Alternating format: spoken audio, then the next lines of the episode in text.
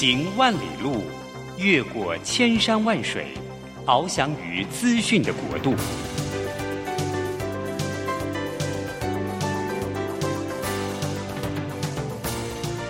以全方位的视野，飞向更高更远的目标。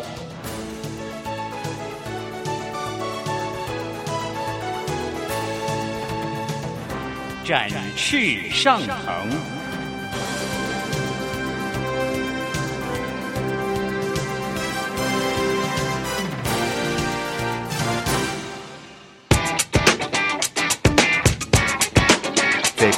改变的时代中，让我们学习用新思维、新眼光，掌握新趋势，给自己一个看得见的未来。欢迎收听《魅力学习，看见未来》，李文娟主持。让我们一同纵览资讯潮流，掌握最新的趋势观察与生活情报。早安，欢迎准时锁定《魅力学习看见未来》节目，我是主持人文娟。今天非常开心哦，请到我们的老朋友，呃，他是一位企业家，也是一位作家哦。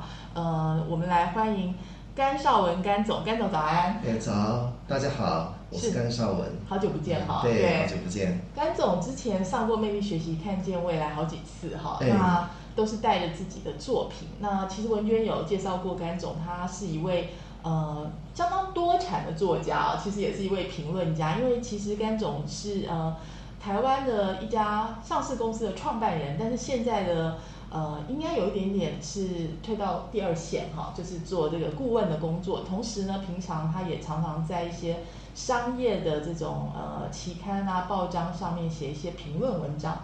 但是这两三年呢，甘总有点大转型，哈，就是投入了这个纯文学的领域啊。前两本书呢，呃，包括《我心伤悲莫知我哀》跟摩洛哥的《美丽与哀愁》哈，是散文跟短篇小说集，然后在一本纯文学出版社，就是非常有名的纯文学出版社创下了那个销售的记录。但是现在呢，这个今年带来这个第三本新书很特别哦，就是呃，它的是一本可以说是幻想的仙侠类小说，对，算是奇幻小说。奇幻小说，嗯而且这个。嗯，你也换了一个出版社哈，对就是呃，到了一个我们讲说这个出版社其实是以粉丝经济著称的哈，水灵文创，就是可不可以谈一下怎么有这么大的转变啊？嗯，OK，呃，事实上，我原来的出版社尔雅是一个非常好的出版社，嗯但是毕竟它是纯文学的，嗯所以这种什么奇幻啊、科幻的东西哦，嗯对他们来讲应该是调性不合啦。嗯嗯嗯所以我们就讨论了之后，觉得说，嗯，这一篇应该不太适合在尔雅出版，嗯嗯嗯所以我们就另外找了个出版社这样。嗯那水灵当然也是很偶然的机会认识的、哦。那他给我的感觉，他是一个非常特别的出版社对。那你你不能讲说，嗯，因为现在的社会里面应该是商业导向嘛。嗯那如果很多东西我们调子拉得太高的时候，有的时候会曲高和寡。嗯所以我觉得说，既然写的东西，当然最大的目的是希望有很多的读者看嘛，大家喜欢嘛，我觉得这才是最重要的。那只是说，给水灵出了之后没多久，啊，皇冠也找上我了，所以我就有点伤脑筋。我想说不行啊，水灵都已经出了，书都已经印出来了，我怎么可能说中途来个反悔还是干嘛的？所以还是水灵出了啦。不过水灵的表现到目前为止还好，嗯嗯嗯。嗯。所以我们觉得，我们先来聊一下这本书好了，好不好？嗯这个书呢叫做《帮主阿吉》哦。其实，呃，这个书它也有带一些，就是甘总你自己的成长，跟你的这个算心路历程，跟一些你的思维在里面，还有你的这个家乡，对不对？就是你从小长大的这个背景哈，这家义嘛哈，你也也有把它写到这个书里面。可以聊一下吗？这个这个书的创作背景？因为事实上哦，我想，呃，我我没有很厉害了哦。嗯那写东西的话，应该是从周遭的事情，跟你呃身边有关的这些呃人事地物写起嘛。那因为我这本书的名字叫《帮主阿吉》啊，嗯。那我是用一个小朋友，呃，的名字叫阿吉，然后呃切入，然后带整个故事这样的。那因为我的家乡是在嘉义，嗯。那嘉义最近很有名哈、有个什么民雄鬼屋嘛啊、哦，对，那事实上嘉义它是个算是古城，所以当然你只要一古，一定会有很多奇奇怪怪的事情。嗯嗯。那因为这些事情很多是发生在我周遭的，嗯那我只是利用阿吉串场，把整个这些奇奇怪怪的事情把它串在一起，弄成一个完整的故事。是，那事实上这些故事，在我小的时候已经就在我脑筋里面绕了，嗯事实上已经绕了几十年了。嗯嗯那只是刚好呃呃最近觉得说，嗯，好像这个事情应该要把它圆满了，嗯嗯所以我才把它整个这样呃完整的写下来。是。那写的不好啦哎，你太客气。我是觉得呃，因为水灵，其实大家应该知道说它的成名代表作、成名起飞代表作，其实是一个电视剧的剧本书哈，就是我可能不会爱你。那其实水灵它的强项，文娟刚刚有强调说，它是一个很会操作粉丝经济的出版社，就是说在我们传统的内容产业中间，可能比较是就是 top down，就是哎就是弯位的。可是水灵很很不一样的地方，他们很会操作一些特别的行销的方法，好，所以说其实现在的出版的重点叫做 IP 经营嘛，好，嗯所以呃我在想。像帮主阿吉这样子的题材是很适合改编成那个就是呃影视作品啊，因为它会比较，就是大家可以想象最近比如说暑假档中间，我们看到一些呃中国大陆的这个连续剧啊，就包括那个什么《苍兰诀》啊，嗯。或者什么《星汉灿烂他们其实也都是那种中国大陆大的 IP 出来的。那台湾现在其实变成已经跟大陆有一点呃没有办法跟他们竞争的原因，是它已经有个产业产业链，好，就是它是用那种网络小说，然后它是呃像什么晋江文学网啊，它那种写手出来，它是已经在市场上千锤百炼过，然后这个 IP 又到市场上这个股价竞争啊，就是大家竞标啊，然后所以然后这样子出来的，那所以现在变成我们今天也很开心可以请到甘总嘛，就是因为甘总本身也是一个。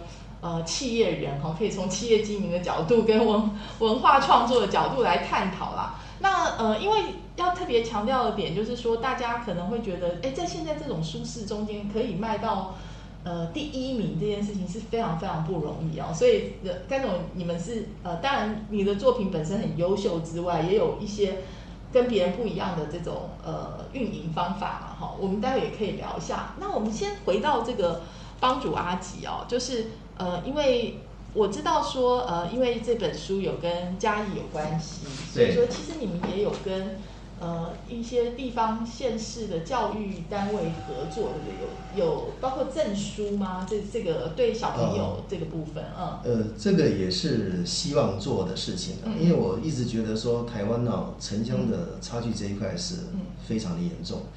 尤其是那个比较偏远或者比较财政差一点的县市哦，嗯他们的很多的图书经费根本是不够的，嗯所以我就很希望说找一些企业主啊，我募捐，然后找一些好的书，嗯然后我们就想办法捐给地方的嗯这个图书馆这样。那我一直很想把这件事情做好，但是事实上呃是挺困难的啦，因为你想现在经济也不景气嘛，当然很多的东西不是像我们表面上看的那个假象那样子。可是事实上是台湾的景气是不是很好？嗯那回到《帮主阿吉》这本书啊，当然呃，是从我的家乡呃南坛，现在有一个很有名的水库哦，叫南坛，嗯。它有牵扯到很多的神话故事里，嗯。有像鲤鱼精啊，嗯。或者以前我们不是常常看到什么人面的鲤鱼啊，嗯。什么这些东西，事实上，呃，这些看起来好像是很荒诞的事情啊，嗯。但事实上它是有很多的，呃呃，应该算历史的累积在里面啦。嗯因为从我们小的时候，我们就被人家告诫说南坛不可以去，嗯因为那个地方很多呃，就是我们讲抓交替的事情，就是说乡野传说啦，也不算是乡野传说，因为事实上是很多事情是这样子发生。但我总觉得说，因为这种事情呢、呃，实在是很难用科学的事情去讲啊。嗯但是嘉义的南南，说实在，我觉得在我个人来看呢，可能有故乡情节啊、嗯我觉得它应该是比日月潭稍微丑一点而已。实际上，它是一个非常美的地方，尤其是清晨跟黄昏的时候。那如果说你把比较呃灵异的这一块扯到边边不不谈的话，我倒觉得它是一个可以去的地方。是，而且里面有非常多的动人故事嘛，所以用这个文笔把它写出来哈，其实呃，我刚刚也在想说，其实小朋友哈，就是你就是要让他让他的这种 imagination 哈，透过他的文字能力去去越写，他就会越鲜活嘛。那但是现在的小朋友基本上他们只是直接的看，就是可能呃动画呀或者游戏啊，变成他没有办法去用他的笔去把他的想象写出来。所以为什么说哎我们要捐书给小朋友这件事情是有意义的？因为现在小孩已经不看文字了。嗯我想那个甘总应该也有一样的感觉吧。对啊，反正现在就小孩子超过三百个字，大概就不想看了。而且基本上写不太出来那个正确的字，对不对？嗯所以说，呃，其实虽然您这一本书没有在呃就是尔雅，但是你包括捐书啊，也是因为尔雅是纯文学嘛，有非常多的像白先勇啊，或者是呃蒋勋啊，就是一些非常打基础的这些呃作家的书，也都在你们选书的这个范围内，证书的范围内，对对？基本上我可能比较反骨哦，嗯。我不太喜欢做锦上添花的事情。是嗯。我如果去挑书的话，我会挑一些就是说它的文字很很优美，是，嗯。但是呢，如果它的市况卖得很好，我倒觉得说那个我们就不需要去锦上添花，而且它有一些书哦，已经是属于教育部，他们已经就列在 list 里面那些书，我是觉得就不要去挑那一些书挑一些就是说真的是他写的很好，嗯。可是可能是不是市场市场性比较差的，对。嗯，嗯是，那那我觉得我会比较偏向这一类的书啦。嗯，但是挑书事实上是一个很痛苦的事情了，因为你取舍之间本来就挺难的。对，对，是，所以其实呃，我们常常讲说，作家真的是呕心沥血。那你在看一本书呢，其实就等于是进入那个作家的世界。那我要请教一下甘总，你这个帮主阿吉写了多久？呃，我好好静下心来写，大概差不多有一年的时间。嗯哼，对，那事实上很多的故事的情节啊，是在我脑筋里面绕了几十年了。哦，是，对，所以所以呃，我觉得要把它完整写下来哦，呃，就像我里面续写的一样嘛，我觉得我我坐在那边写的时候，我的身体只是一个笔，嗯，对，就是一个载具，对，把 只是一个载具，它凹凸出就是就。是当你那个情绪来的时候，你就一股脑把它写下来，这样。嗯，那我我只是觉得说，哎，奇怪嘞，这这个我是觉得我自己神经线很大条啊，嗯就是说在写的过程里面有一些很奇奇怪怪的事情，我觉得说，哎，当时我小的时候经历过这些事情的时候，自己怎么会好像一点都不害怕？嗯嗯那我里面有提到说，它有一个溺水的情节哦，实际上那是我个人的经历啦。嗯那我只是把它用里面有个主人是另外一个嗯叫阿荣的，我是用他套在他他的身上。事实上，那个经历是我自己个人经本人的对，经历这样。因为事实上我们真的是去南潭钓鱼，那当然那个就就我掉到那个潭里面去了嘛。嗯那这事情当然我老妈不知道了，然后他老爸都不知道。对，那事实上呃那个脚真是踩在那个泥沼里面，你拔都拔不起来。嗯嗯而且那种什么平死的那种什么感觉啊，干嘛的，已经都差不多了。嗯嗯嗯所以我们常常看电视说，哎呀，怎么好像是临时说什么天空一片白啊，干嘛？其实我想，在我感觉上，以科学的观点来看，它已经就是因为，就是你你脑部已经缺血缺氧了嘛，嗯你自然会有这种现象。再来就是黑白了，这就黑了嘛。嗯，是，那当然，我是后来自己冷静下来了，所以我才有办法自己救自己。嗯那如果说当时我没冷静下来的话，那大概现在也是天上好汉一条了。是。嗯所以这个文学创作是，我觉得作家都要很敏感。就是，哎，如果你刚刚说有有些人可能神经比较大条，或者说他忘记了的 就忘记了。可是，哎，你你把那个敏感的感觉，然后透过你的笔尖把它写出来，就是呃触动很多读者的共鸣，就是这个这件创作这件事情有趣的地方哈。好，我们在这里休息一下哈，听段音乐回来之后呢，我们再来跟甘总继续聊哈。就是因为我们刚刚有提到说，甘总呃变成在现在这个时间点呢，就呃变成一个非常认真在写作的人，所以我们要聊一下说，在写作这件事情上面遇到的一些有趣的事情或者辛苦的地方在哪里。哈，我们休息一下，马上回来哦。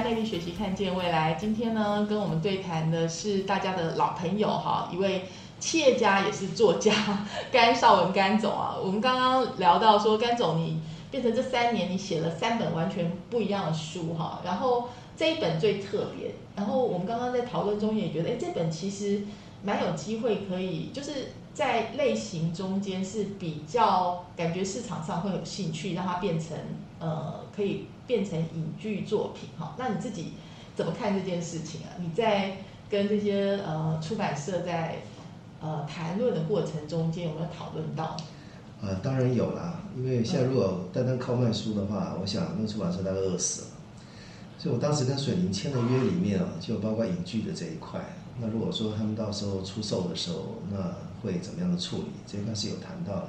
那他们也是很有信心，说这个东西如果拍成电影的话，是会会非常的好看。我自己当然觉得是非常好看。对呀，嗯，因为它基本上分四大段的故事嘛，嗯，所以不太容易拍了。而且你你知道这种仙侠类啊，就是用现在都是用动画，对，所以说其实现在的什么三 D 动画的水准都很高。其实大部分现在包括不管好莱坞啊，或者是。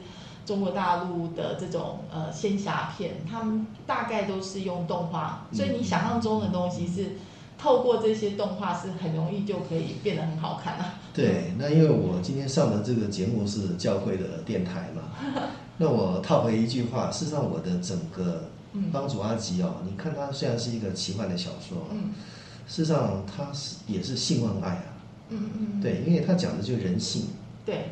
信任啊，里面很多的希望啊，那很多的这个爱，那爱当然不是只有纯纯的一般男女之间的爱，它有很多大爱在里面。那事实上，我整个小说它里面，呃，你当然很多情节，呃，你要把它当做妖魔鬼怪来看也可以啦，但是基本上是不拖这三个字了。是，所以其实所有的故事，它的核心都是要打动大家的共鸣嘛。就是我我在想说这个。呃，比如说你看这些好看的卡通啊，当然它有很多，呃，不管说是幻想啊，或者说是这这些情节，但它最终还是打到你的人性的共鸣的部分。那我们刚刚聊到说，为什么帮主阿吉它看起来会是比较？呃，资本市场来讲，它的改编上面来说是比较会有市场的原因，当然是因为它会有我们像呃我们在一些动画片啊，就是可以小朋友就是喜欢看这样子的的幻想啊英雄的故事嘛，所以从从这个角度上面来讲是，而且我觉得你这个封面它本身就看起来就非常像卡通的这个封面哈，对啊，所以你从呃在。跟水灵接触过程中间，他们的约就是包括全 IP 的运营啊，这些东西包括在都在里面。那水灵的基本上成员比较年轻啊。嗯。那我们在整个交谈的过程里面啊，我觉得他们是有很多的观点，当然跟一般的出版社不太一样。那你只能讲说，它的商业气息会比较重一点。嗯。但是说你说到文学的程度够不够，我也是够的了。尤其那一个呃主编。他也给了我很多的建议啊，那我也是后来里面有一部分也是根据他们的意思有稍微修了一下。那当然，因为作者当然有很多理想在里面嘛，但是有时候理想跟现实也要稍微要接轨一下。就他会从市场面给你一些建议，可不可以谈一下他的建议包括什么？对他常跟我讲说，这个如果在讲这个恋爱的部分呢，是不是可以稍微呃情节多一点，那这个呃 虐心一点这样？我说。有的时候情节的交代，它要要合理，要顺畅。那我说，可能我们这个年纪有一点的人呢，跟你们年轻人谈恋爱的角度不太一样。我说，有的时候那种呃眉目传情啊，还是说这个言语之间的这种暗示啊，或者是肢体语言的时候，我觉得它就是一种爱意的表现了。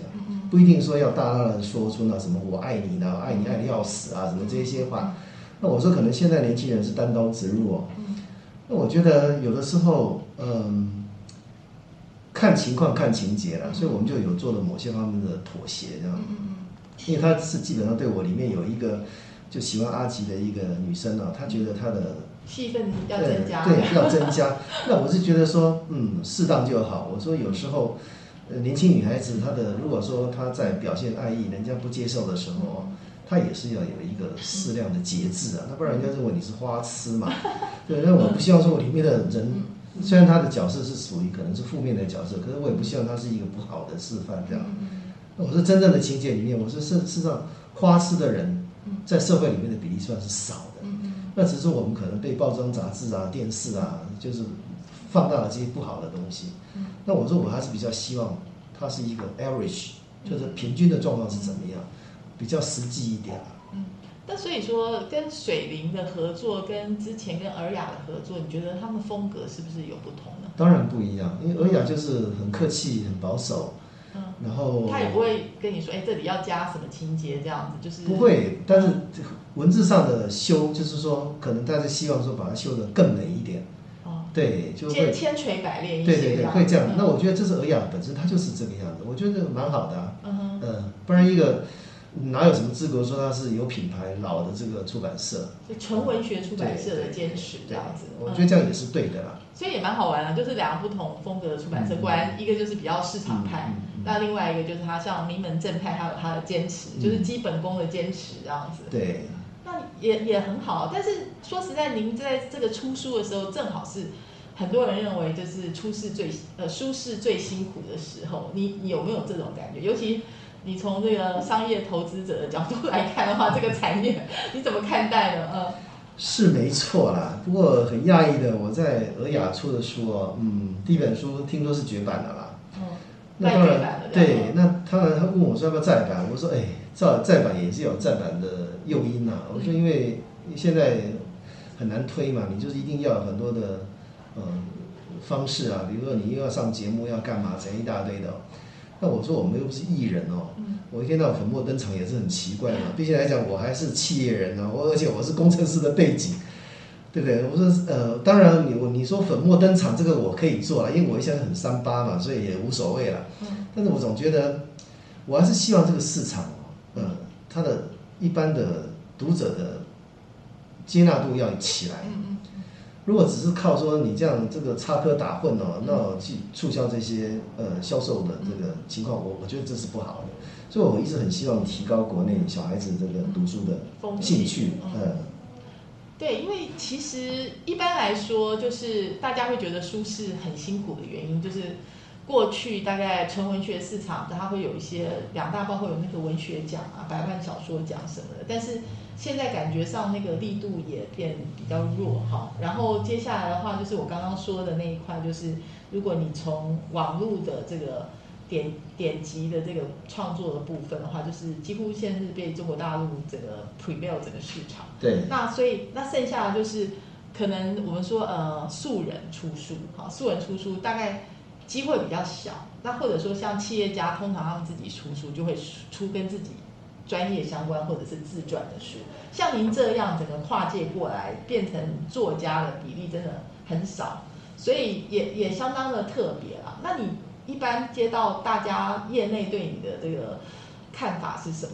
就是大家的 feedback 是什么？你说的业内是指什么？就是出版界啊，他们觉得哎，你书怎么卖的这么好这样子？嗯嗯，我倒没有听说啦，因为只是当然是耳语啊，我觉得耳语没有求证的就很难去讲。嗯那并且来讲，我是觉得我写的东西啊，嗯，不敢讲说跟别人不太一样，我只觉得说写东西不要老是炒冷饭嘛。你因为当然每一个人作家一定从你身边的事写起嘛。嗯那我总觉得要有一些现代人的观点在里面，尤其你说这东西，我们是希望说提高这个读书风气的时候，当然我在写的过程里，我并没有这样想啊，但是后来会觉得说，我们把它写的有趣一点，然后我我是很希望说有一些冷幽默在里面啊，就是常常自我解嘲嘛，因为人生就是这样，你自己调侃自己，我觉得是蛮蛮有趣的。那歌功颂德的事情是我一向不做的了。那我觉得，如果人愿意从解剖自己嗯开始的话，我觉得呃它是一个还不错的的切入点吧。嗯但是解剖自己是最难的，因为人要面对自己哦，我觉得蛮难的尤其像我在写摩洛哥的那本书里面有一篇《镜中聂如》，常常就有读者问我说：“你到底在写什么？”看不懂。嗯那当然我听的是当时也是蛮讶异，我觉得说，嗯，这本这篇写的好像有点深哦。嗯但是我说那皮卡索的画你看过没有？他有。嗯那我说皮卡索的画你觉得你看得懂吗？嗯那很懂啊，他画得很好啊。在我心里来讲说屁呀、你哪懂啊？我事实上他我说你把人的面切成几个面相，我说他就是那个意思。嗯那我说这一篇的文章的内容就是说，把你自己嗯对着镜子的时候，把你切成好几个面相，嗯你如何去面对你自己，嗯对不对？你善良的一面，不好的一面，你年轻的一面，你老的一面，你中年的一面。嗯那如果那个当下的时候，你会做什么样的决定？你愿不愿意再走回头路？嗯，是那一篇事实上在批判我自己。是是，可能过个三五年，也许他就看懂了，他 需要一点时间来累积哦。好，那我们呃现在跟甘总聊到这边哈，其实我刚刚文娟也提到说，甘总其实除了出了这三本比较厚的书哈，那平常也写很多的这个评论文章，跟呃针对财经现象或者是。呃，股市啊，或者是一些经营哈，因为您其实最重要是那个工工厂的那个运营算顾问嘛。好，其实对，这是我目前做的工作，因为基本上我是学电子工程的嘛，啊，对，那当然我们是从工厂开始嘛。对。我想每一个工程师应该都是这样子，那只是说因为做久了，嗯。呃，我们就跨到这个专业采购这一块。那后来又这个有机会刚好把呃这个股票也上市了。嗯。那当然我们现在都退到幕后了，那只是说这么几十年里面，那当然呃很多事情我们就会累积某一方面的小小的经验了。嗯。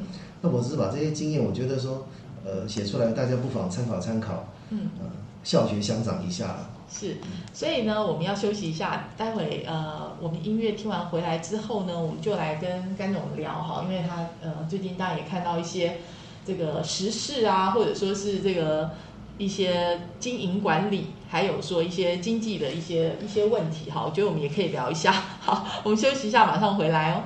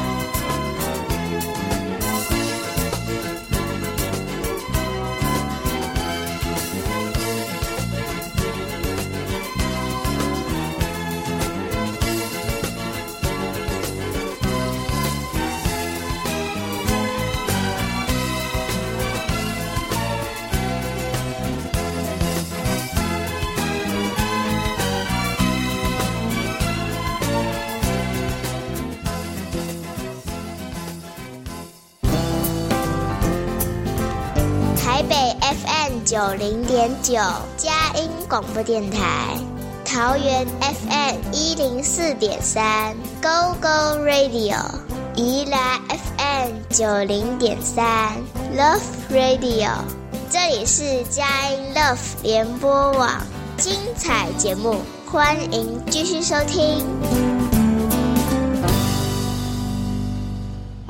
魅力学习，看见未来。我是主持人文娟。今天呢，跟我们对谈的是企业家，也是作家。当然，他现在呢是常务问题改善顾问，然后也呃定期会在商业的期刊跟杂志上面发表专题。那最近文娟有看到一篇哦，就是呃甘总写的关于经营与股价。我觉得应该很多的投资人看到也是心有戚戚焉，因为我们常常听到那个。经营者就感觉很清高，他说这个我没有，呃，从来没有去在管股价这件事情哈、那但是甘总你有非常不同的看法，要不要讲一下你为什么会有这样子的想法？嗯，对啦，如果说那个企业主跟我讲这句话的话，大概我三字经就出来了。对，嗯，因为我总觉得哦，你股票上市的时候，你就有社会责任在里面，但这个责任，呃，对你的股东责任是最大的。嗯，那不然的话，你股票上市干嘛？因为股票上市的目的，它你就是要募集资金嘛。嗯，募集资金的目的就是说，你的公司要发展啊，要干嘛这样啊，永续经营。所以在我的经验里面，如果跟我讲说，呃，我这个心中无股价的哦，大概不外乎就是说，它目前的股价很差。嗯另外一个，它这个行业哦可能是情况是走下面的。嗯那在我来看，要么你就是没出息啊，另嘛就是逃避责任。嗯所以当然了，我会讲说啊，既然这样，你还会找我来，代表还有救，嗯，不然你不会找我来。因为你是工厂问题管理改善的专家，对，也不能说专家啦，但是我是希望哦，就是说这个经营者哦，要一天到晚注意自己的股价，不是说你要炒，嗯你注意股价代表说你关心，而且你也知道台湾的股价，呃，有有些行业哦，真的实在是高得太离谱，有些又低得太离谱。嗯但是这么一两千家的这个上市公司，你想想看嘛，弱水三千，嗯投资者谁会认识你啊？所以除了你股票上市之后，有的时候你自己也要懂得包装，嗯哦，也要懂得去把自己股价稍微提升一下。那当然，你不要用那种不正常的方式啦。所以我觉得一个公司的经营里面，最重要就是你的业绩。嗯你业绩做基础之后，再加上你的这个呃，我们不要讲说什么宣传部门啊，一般上大概都是它有一个股务，或者是有它就 IR 的这个部门啊，就是说你跟这个财经的呃杂志啊，或者财经的这些呃记者们哦，可能要保持比较良好的关系。嗯那把一些你公司正向的消息，嗯你事实要让人家知道。对啊，不要说啊，我我很清高，我只要公司经营好就好了，那我也不管社会上的情形是怎样。嗯那那你想，呃都没有人认识你啊，谁会去买你的股股价、啊，对不对？所以你股价一定就不会高嘛。嗯所以我觉得这是很简单的逻辑啊。所以我我觉得就是说，经营者姿态不要太高。既然都经营了，头洗下去了哦，你你总是要要尽好自己的责任啊。是，而且从管理的角度来讲，本来就是这样。我们如果把公司当做一个人好了，你的人就是别人怎么看你，就是你的形象，对不对？然后就是呃，我们说股价也是大家资本市场给你的一个评分、评价、定认定嘛，对对不对？所以你说我完全不管，那也是太矫情哈，而且也不负责任。对你那对你的员工不负责任，你对你的股东也不负责任，对不对？那你这样也不是成就你个人。哎，你股价如果实在太低了，是很可很可笑的事情啊。对，因为其实我觉得 士大夫之无耻啊，是不是？就是感觉上，如果说你没把这件事情当做一件羞耻的事情，就表示你没有在在乎嘛，这对样不可以啊。就是因为以我也做过财经台的主管很多年，嗯嗯常常我们的记者就是一个麦克风渡过去，那个真的经营者最常回答就是你刚刚说我们、我们没有在管股价，心中无股价什么这这样子，其实是真的很呃不负责任啊。从某些角度来说，而且其实因为呃甘总是管理专家嘛，就是你在每一个环节，如果说表示市场给你的呃评价是这样，你一定是出了一些问题，对不对？就是我们常常讲 P/E ratio 嘛，就是本益比。那但是台湾现在的确就是有一些产业也面临到说你是夕阳产业啊，你你必须要有一些新故事，或者说要有要有一些改改善，大家才会给你比较多的这个本益比啊，对不对？所以如果从这个角度来讲的话，就是呃，你看他们。我我觉得大部分的人可能不了解说，诶，这个上市公司它的社会责任，除了股股东、投资者之外，还有这个呃员工嘛，对不对？然后事实上，整个国家说不定什么 GDP 跟那种非常大的上市公司也是很有关系哦。对，其实我举个例来讲哦，嗯比如说一家公司它的股价的高低哦，当然我们常讲是由市场来认定的哦，嗯但是市场它是非常脆弱的，因为它很多的消息面嘛。嗯那如果说你这家公司不去注意这个消息面的状况的时候，你就任由人家宰割了。嗯尤尤其有一些公司的特性哦，它可能就是说，他接订单的时候他会收到定金，嗯那可能他需要很长的一段 lead time，交期很长，所以在这个交期的过程里面，他根本就没有收入，嗯他一定要到交货的时候他才有收入。嗯可是因为我们每个月出来的报表就不好看啊，嗯但是因为如果说这种特殊性的这一种公司的时候，有时候时候我觉得你要适时的让你的普罗大众了解，就是我们公司的性质啊，我可能这个年终有一笔大收入哦，年底一笔大收入，那其他每个月份的收入可能就不是很好看。嗯那我觉得，如果人家认同你这样的公司的时候，我觉得他他就不会说对你的股价的这个情况，啊，太太担心。那我举个例子啊，比如说做游艇的，嗯啊，他不可能说每个月，除非说他这个做的小游艇，那有可能；如果他做的是那种大游艇，一一艘可能几千万、上亿的，嗯他不可能每个月有营收啊。除非他真的订单好的不得了，每个月都要交货。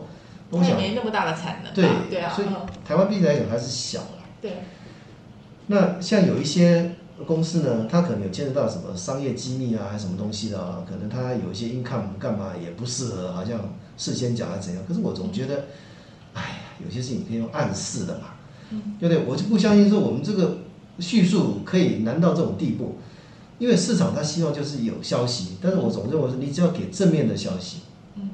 人家就会了解你的公司是干嘛的。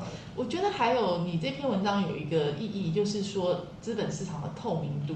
我觉得他们常常用这样子当做一个大帽子，就是说我我不要对外讲，我不想要，呃就是就是变成说，对于投资人来讲，其实是一个不公平嘛，资讯不对对啊称嘛，，对啊，对，所以说这个的确也是一个观念啊，就是我们不能让大家觉得哦，我不顾股价是一件光荣的事情，或者我不管股价是一个常理的事情啊。那另外一个角度，我觉得这个甘总在文章里面写的也非常有道理，就说其实股价它本来从，因为我们都学财经嘛，就是说它是资产负债 好，对不对？股东权益嘛，嗯所以你讲那个净值比也是很有道理啊嗯。如果说你基本上你股价都已经低于这个净值的话，这这个代表什么意义呢？对，对，有的时候我们常常讲是你本意比跟本梦比，嗯那本益比比较容易看啊，但是本梦比的话就是随便喊的。对，但我觉得如果说你喊有本，嗯那是你的本事啊。可是你喊，如果说你只是一天到晚的，比如说，当然有一些是不好的啦，它是配合这个呃股市炒手啊，或者什么老师啊、头部的之类的去炒那个股价，我觉得那个投资人自己要去看的，不要老是听消息。对，对，你是要看他这个他的本业，所以我我还是这个回到前面的一句话，就是说一定要业绩嗯哼，啊、做它的 basic。是，对，那它的股价高低，当然有时候跟它这个企业本身文化有关，但是我是觉得企业主真的是自己要从云端上走下来，千万不要跟人家讲说我心中无股价，是。对你心中一定随时都要有股价。而且我觉得甘总我们也算是那比较老派，就是说我们基本上就是觉得，哎，你就是稳稳当当的，但是你也是该给我们看见的也要看见，就我觉得是你也不会这是社会责任对啊。你也不会是那种，嗯，如果是那种，嗯。追高杀低啊！我当然喜欢那个本梦比越高，你也你那种你也就是我们从几十年的经验来看，嗯那种怎么上去就怎么下来，对不对？对我之前有拜访一家生技公司哦，我们不方便说它的名字哦。嗯那它的 IR，在我来看是不够格的因为他上任大概有三四个月的时间哦，并没有去找过任何一家这个呃投信啊，还是说呃这个股市有关的这些杂志公司之类的那我总觉得说，当然不是说我们去炒股票了啊、嗯但是你要知己知彼嘛，因为这些人手上握一支笔啊，有时候笔是比枪炮弹药还厉害的。对，那如果说他们写的东西对你公司是正向的，嗯。很好。那如果说人家对你一直都有认同，那你去了解说，人家这些人搞不好有些人都已经买了你公司的股股票啊，那你不能说不闻不问嘛。那我们在谈话的过程里面，他们大概就一直很想锁定外资啊。那我是说，我对外资一般都是保留的，因为你大家一天到晚讲是护国神山台积电了、大家知道吗？台积电的外资七成啊，所以赚的钱事实上是外国人赚去，我们台湾人赚不到什么钱的、所以它不见得是好。所以我一直很希望说，你如果今天有本事找外资的时候，你自己要设一个天花板，嗯比如说你是两层啊、三层啊，嗯顶多撑死了嗯百分之四十九，嗯对，已经超过五十就别人的嘛，对不对？那我是觉得，可是你要找外资，你还是股价要到某一个程度啊。那我说谁帮你弄呢？当然一定就是内资嘛，对不对？一定是国内人认同你的时候，你股价自然到一个合理的价位。我说外资它只会锦上添花，它不会雪中送炭的。对，所以要了解这一点。所以我跟他基本上这些观念就不是很合啊。那我是觉得说，当然这是人家公司的内政，我们不方便讲什么。呃，但是我是觉得，如果说太太 care 这一点的话，反而是不好的。其实呢，一家公司它对于股价或者说投资人关系的看法，哈，其实也跟他们是不是透明，或者是对外行销的策略是有关的。那我们现在休息一下，哈。音乐回来之后，我们再跟甘总聊另外一个有趣的观点，其实就跟你现在做的事情也像哈，就是也是在做这个自己输的，也算是行销嘛哈。所以说，我们来谈就是现在市场上一个所谓的饥饿行销哈，呃，就是刚刚讲，如果哎你行销做的太夸张了，就像刚刚讲股价已经来到本梦比，那就好不好呢？我们休息一下，马上回来哦。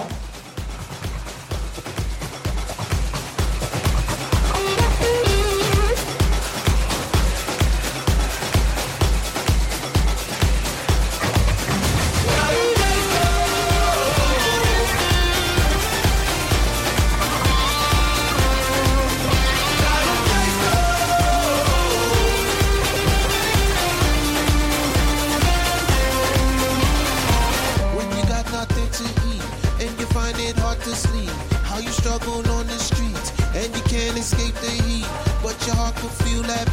So you get up off your feet. Ain't no mountain you can't reach. Grab a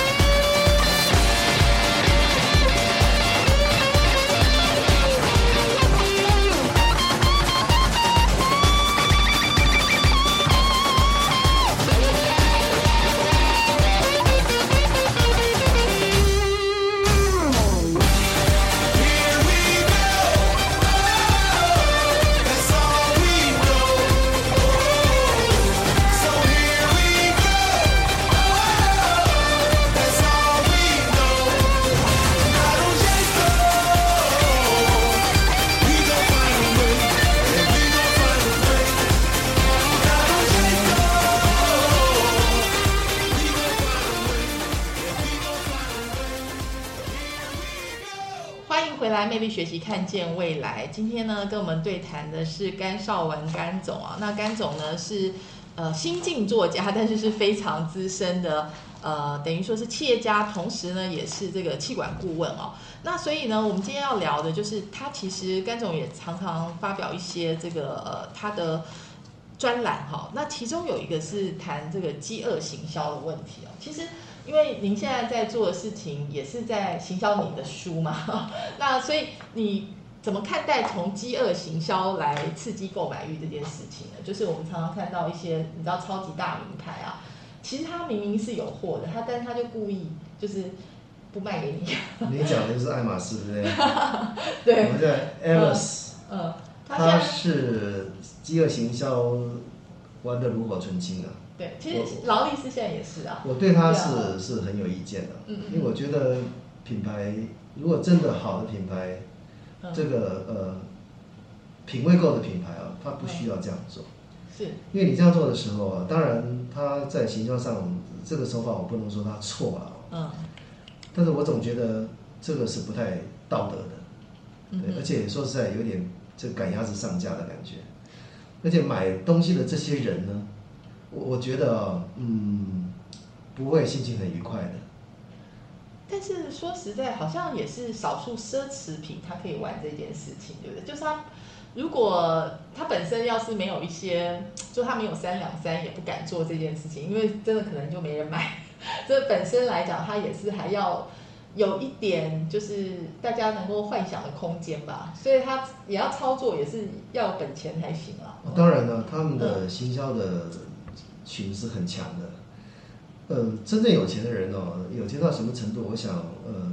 我们是可能没办法想象，因为我们不常讲一句话嘛，这贫穷就是限制我的想象嘛。对对对。但是你可以把它想象说，如果说他今天把这个台币哦，当做这个呃韩币在花的话，那大概就可以想象了，你知道是多少倍嘛？哦。嗯。那如果像有些人可能累积了几年的薪水，他才去买一个爱马仕的包啊，那有些人搞不好那拿来这个随随便便当买菜的啊，什么东西的。